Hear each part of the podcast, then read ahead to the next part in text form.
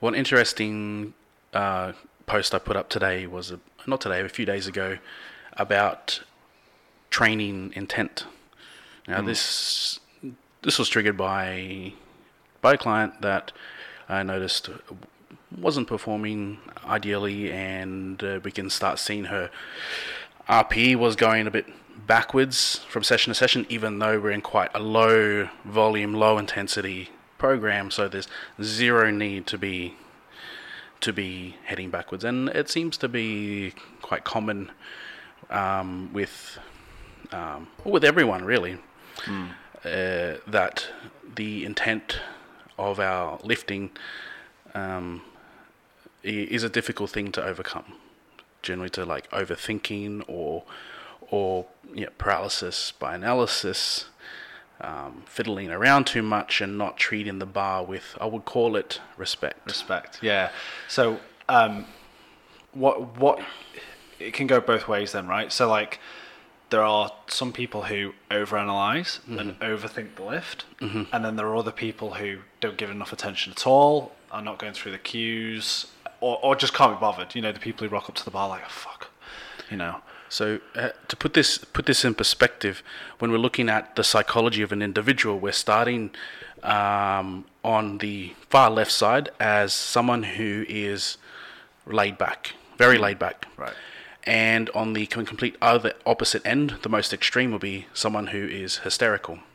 And in between are stages, such as like from coming from very laid back to, or someone, or someone worse than laid back, or more on the spectrum on laid back is pretty much falling asleep. Right. Then we come up to being someone who's laid back, and then we move up to someone who's slightly aroused, so, performing, performing optimally. Right. Then on the opposite end, we have if we go start to go beyond that arousal spectrum, we move to being anxious to panic to hysterical. Now we all naturally sit on this spectrum somewhere. Yeah. And we need to move generally move our psychology to where it is optimal for performance. So if we're too far laid back, we need to teach ourselves to to to focus up, but get a bit more tunnel vision, get a little bit more height to mm. increase arousal, to then increase performance. And on the opposite spectrum, if we have someone who is anxious, then we need to learn to how to calm them down, um, clear their mind, how to stop overanalyzing and overthinking, or how to rush or stop rushing into a set. So these people need to be more purposeful compared to other people who may need to get a little bit more aggression. So I've observed this with with velocity. So velocity is a measure of neural output or neural drive. Yeah, yeah. And you can see its effect on performance instantaneously. It gives you this and gives you instant feedback on that. So and the biggest thing that influences velocity I found at working working loads is uh, intent training intent. So, even more so, well, obviously, technique plays a very, very big role. The secondary function then is psychology. Right. So, especially when we're focusing on building our strength up. Obviously, in the early stages when we're trying to build technique, the focus is technique. Other than that, once if you find someone who requires more arousal, if they coming in and just lifting, just lifting the weight with no purpose other than just lifting, you know, they'll still hit they'll still hit their numbers, mm. but we'll generally see a drop off in velocity. It won't be within the ideal ranges that we initially tested at. So this means we end up having a, uh, a disparity with the ideal velocity with the load we're trying to lift. So this can carry over to not lifting within our maximal threshold of that load, right? Which means reduced kilowatts of power to mm. towards the muscle, which means less intramuscular tension built through the muscle, which which is then less likely to, to build the motor units required to maximize contraction. Stimulus happens right near the end end range of the power of our power output. Right. So even if we lift at 80%, yes, we're not at our maximal load, but we need to lift at maximal velocities.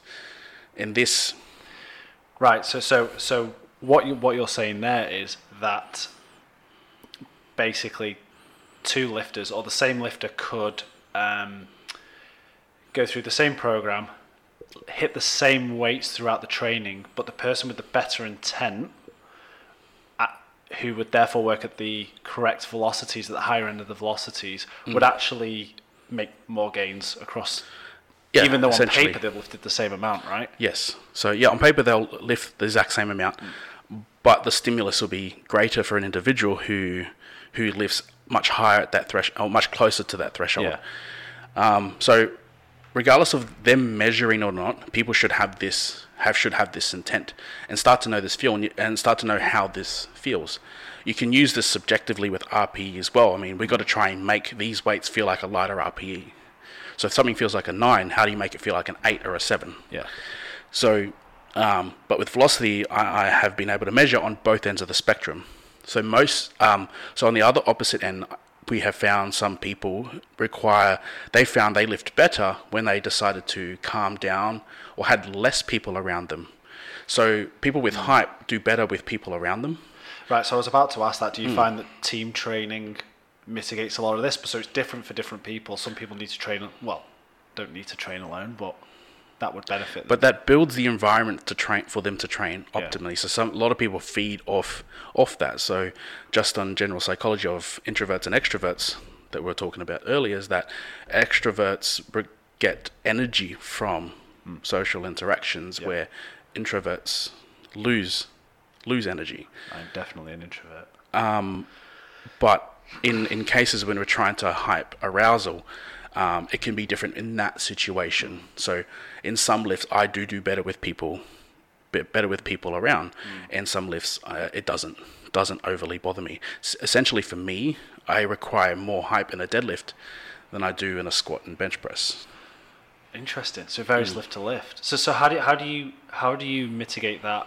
If you've got somebody who needs the hype toned down, how do you deal with that at competition? Because obviously the competition environment is all eyes are on the platform, music Hmm. going, announcer.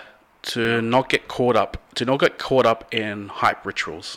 Right. Okay. Um, so this is like the the the screaming, the slapping, the the ammonia, the um, the hyper caffeine intake, and um, literally meditative exercises that can bring down that arousal because it's already there.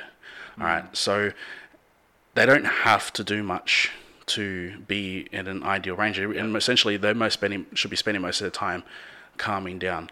Now, it can get you can get very it can get very hyper tuned for some individuals where they require a level of hype um, and then have to tune it back a little bit. So um, a lot of the a lot of my female clients is that we end up we end up hyping them hyping them up a bit, and then before they get to the bar, I actually teach them to then slow back down, breathe. So they have the they have the adrenaline pumping, but they're more focused, and that mm. f- tends to bring them back in a really ideal range. Now this takes time to work out what it is. Right. So I was going to say to to have that level of specificity. So you're not just doing it based on lift and based on person. You're doing it based on moment within within the actual lifting process. From Yeah. walking up to the bar.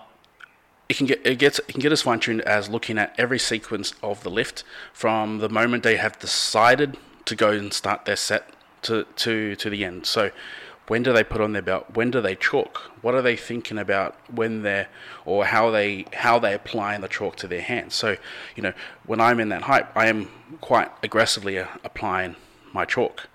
Um, because that starts to build the sequence in the brain to tell you that you're getting ready to do some sort of some sort of intensity. So these are start this starts the mental cues, and if you've done this process enough times, you've trained your brain to anticipate what is going to happen. And so, um, just like in any situ- situation, uh, let's take an evolutionary perspective. If you know, become if we start doing certain th- certain things in, in, in the wild that we know are going to trigger responses that could heighten uh, an adrenaline response, Yeah. such as you know, trying to like in a hunting situation. The, the, the situation is very similar. Very similar here is that we're trying to create the fi- the, the the the fight or flight response Right. Yeah. Yeah. um, and manipulate manipulate that essentially. So the sequences we take to the bar also matters. So we even notice to the point how long it takes someone to go through their sequence if uh, even how they hold the bar. So if they hold in a sequence, let's say I go I go un- underhand over, overhand over, then I readjust the grip. Once twist lift. Now if I f- do a, if I add a fourth sequence to my hand hand because I feel my grip is off, the lift will not move nowhere near as well. It'll instantly drop because I've also created a level of doubt and doesn't work within the sequence I've trained my brain to do. Yeah, so I, so I, so I like before. I usually feel it in the squat. Sometimes sometimes I'll come off the rack. I'll be ready. I'll be re- I'll be ready to go into my first rep, hmm. and and then I'll have to rearrange my feet again. It just it just feels slightly off, and then the whole set's ruined. So so in, in that situation, do you do you recommend re-racking starting again? So, no, no, you should you should commit. You should learn to commit. Yeah, okay. So, um, there's two exercises I do with this. So, there's exercise number one is visualization exercises. Yep. So, visualize what you're going to do. Now, not just like thinking about what you're doing, but actually visualize every single step that you're going to take and how that step's going to feel. What cues are you going to use and how that's going to feel under the bar. Now, one, uh, once you've achieved that, then do the lift. Right. Right? And then your brain will go through that sequence. So when you do visualize, you have to visualize exactly how you're going to do it under the bar. Once you get under the bar, you can also create points of no return. So meaning that once you've taken your breath in or you've set your hips or you've grabbed the bar, you say you, you go no matter what. So you don't let the thinking interrupt the pattern. Because the movement pattern doesn't start from just the movement. The movement pattern, the preparation for the movement to, to be executed well is within the entire ritual itself. Yeah. And so we start to, again, once you've touched the bar, you don't stop. So you'll see people, if you watch some people who are experts at this and um, you watch every single deadlift they've ever posted or overhead press or bench press or whatever it is, Yeah. their sequence are exactly the same. Yeah, yeah, yeah, No yeah. matter what. Like freakishly the same. Even to the point how they might have their little idiosyncrasies of like how they like you know, people have a little foot twist before they squat. They Mm. will always do it. It's these rituals is that allows them to lift. If they didn't do that, they it, it would it would it would throw them off. They would still get the lift, but these guys are trying to lift at their most ideal level of performance. Yeah, so I know this this this actually comes across a lot of sports, um, especially when. I mean, the, the thing off the top of my head is in team sports. Any anytime you've got a place kicking situation, so it's like you're doing a conversion in rugby or something. They have the ritual they go through, um, but I, I can imagine. I mean, I know visualization and all that stuff is massively prioritized in um, the Olympic sports, um, especially in the throwing events and things like that. Like like they they they're heavily ritualized, um, and I know it is in Olympic lifting as well. Like it, I think I think any power or strength sports. I mean, throw, Yeah. throwing's a strength sport, but it's on the it's on the it's on the speed spectrum. You know, we're, we're we're on the power spectrum side of strength. Yeah. So, but the intent and intensity is exactly the same. They all are difficult feats of strength.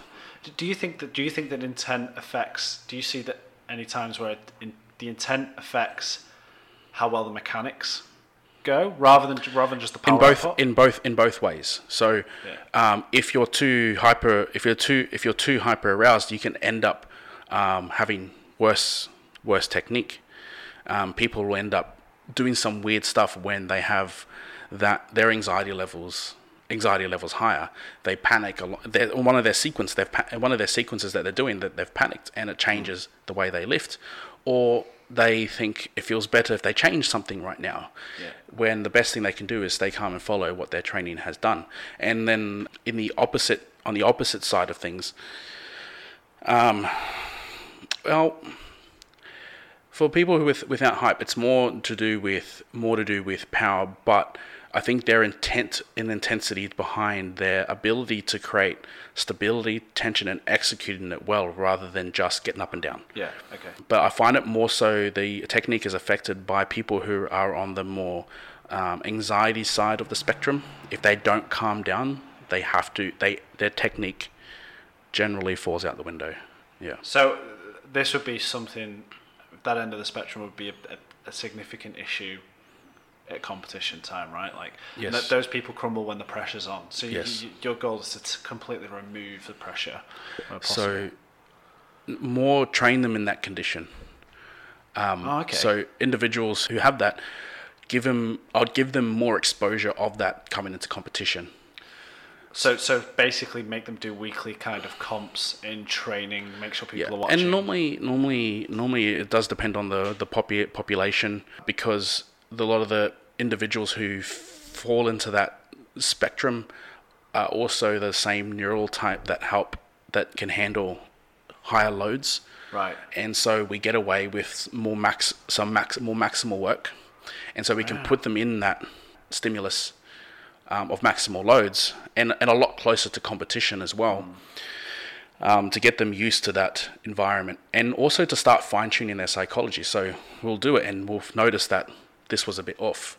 How do we improve that? What are some of the things that they did? What did I notice?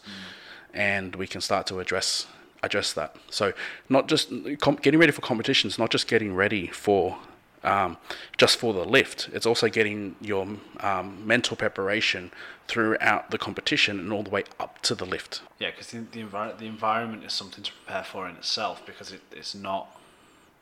It, it's not something that can easily be replicated in the training environment, can it? Like, Yeah, they, we have to teach them to understand that they can't control everything in their environment. Yeah. So we have to expose them to things that are going to create some chaos. And how do we keep them focused under that pressure? So how do how do you how do you introduce chaos? Obviously, uh, safely. You can put them into a team training environment Yeah. where lifts um, lifts have to be done at a certain time and it's your turn. You've got to be ready. You know, you can't choose when you're on the bar. You have to follow the competition. And it's the same thing goes with when we do team training. We'll get them all to test. We get them all to test together. We'll try and replicate a competition environment as much as we can. So having them all turn up at the same same time for testing night, they have to work with other people on the same monolift or same Right. bar and create a bit of a little bit of chaos within that. And we'll see how they handle under pressure and it gives us a bit of an idea about what they need to do on how they need to apply their psychology at a competition. And then the, obviously the competition itself can be different again. Yeah. But this is also where people should, especially new athletes, should do more competitions within their first year. Right. Okay. And not to take the competitions crazy, crazy seriously. They should focus on their competitions being practicing competitions, and that's it. If they can just improve on themselves, improve their lifting from competition to competition, and enjoy it, then that's the first steps they need to take in terms of trying to become a really good powerlifter. If you, no matter what the goal, if the goal, or in terms of uh, taking up a powerlifting career, so if their goal wants to be, I want to compete at the biggest competitions ever, and they haven't started yet, the process is that essentially Yeah, get yeah, them yeah, competing a Compete, lot compete, compete. and actually get them to focus on just self improvement. Because if they're just going to focus on the big end goal, then that is quite, uh, for someone who might be on that high end of anxiety spectrum, can be um, constantly disappointed from competition to competition. We don't, we can't have that because that's not going to create the psychology we need for someone who who needs to be elite. We need someone who needs to be elite needs to know how to pace themselves for very long periods of time to go to take all the shit over extreme periods Yes. And how to manage it. We've yeah we've talked about that before. That the, the kind of long term thinking, the process thinking, rather than the the immediate kind of gratification side of it. Mm. Do you, do you find a lot of coaches think that way though? Like especially when it comes to taking athletes to com- competition. In what way? Do you, do you find that coaches encourage athletes, their athletes, to not worry about the result? Is that what you're seeing, or Oh, everyone's different. There are some really good coaches out there, and some not so much. You can kind of pick out who who they are without saying names. Essentially, for some coaches, you can see that they worry about what maximum numbers they can hit on the platform, and we can end up making stupid decisions for individuals who might not be used to that level of intensity. I'd always be conservative for someone who is higher in the spectrum of um, anxiety to just focus on having a good having a good time, and generally, if they do, they'll end up performing better. yeah, because they need to kind of get get a comfort level with Yeah. the competition. And you got some coaches who think that every single client needs a whiff of ammonia and slap at the back of the head. You know, I mean, that is the stereotype. If you asked a person on the street what what what a powerlifter's like, they'll mention ammonia chalk, screaming, Yeah. death metal. Like, But they're not all they're not all like that. And again, it's fine tuning the psychology for each one. And me as a coach, being uh, adaptable to many personalities. Yeah, and that is hard for some coaches because people skills is a big, big one. And I'm not particularly natural at pe- people skills, but it's something that I've studied a lot to try and help help my clients, and obviously just my own social skills. But yeah, but you, I- I think it's easier for you because you treat it as a dimension to the problem that you're trying to fix, and Yeah. that. Whereas I think a lot of people are discounting it as something that contributes. So yeah, well, I'm never going to be natural in a in a, in a social sit- situation. Mm. It is something I have actually read a lot and taught myself to do. So I mm. actually use other parts of the brain to try and help with social interactions. I'm never going to be good. I'm always going to seem awkward, and it's but I have a great understanding of or meaning behind those social interactions. Where I've seen people with quite natural social talent miss a lot of these cues. Yeah. They're more like a, a chameleon in in in, situ- in social yeah. situations that where, where they can, can draw a lot of attention to themselves because it gives them energy. But someone like myself, it does not. For training, I only need. I try not to take more than one client. Two clients sat me for training. Yeah. Yeah, I actually don't like to take clients before I train. Right, Um, okay. I rather work by myself on those days, and on my rest days is when I take all my clients Yeah. Yeah. Yeah. because it, it, it, it, it, it, fries me. But I don't work with I don't work with too many people. A lot of my stuff's online now, so Yeah. Yeah. Yeah. Yeah.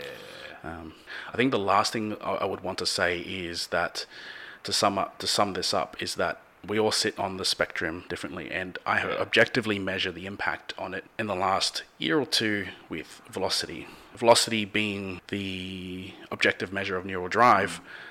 Again, I've seen up to on both ends, I've seen people who've calmed down and increased up to 10, 10 15, um, at, at most uh, 20% in power output simply Wow. by shit. Okay. simply yeah, it's big. It's not just Wow, small. yeah, yeah, I um, actually, in just a few weeks ago, we had one of our clients. She is on that anxiety side of the spectrum, and she was sitting on about point point two three on her deadlift and 0.23 meters per second. Yep. So every point zero every point zero one is roughly a one percent increase in performance. In that, in her final set, she she she had no one lifting around her. She wasn't rushing the set because people needed to work in the bar, and she was a lot calmer. And it went up to 0.43. So that was eleven. yeah. uh, that was eleven percent increase in shit, power. yeah. Eleven is f- That, that's massive. it's massive. Eleven percent. Yeah. Yeah. You think of that as eleven percent on your max, then that gives you the perspective. If your max is max is one one fifty, it is now one. It is now potentially one sixty five. Which is huge. yeah. Huge. Training intent matters.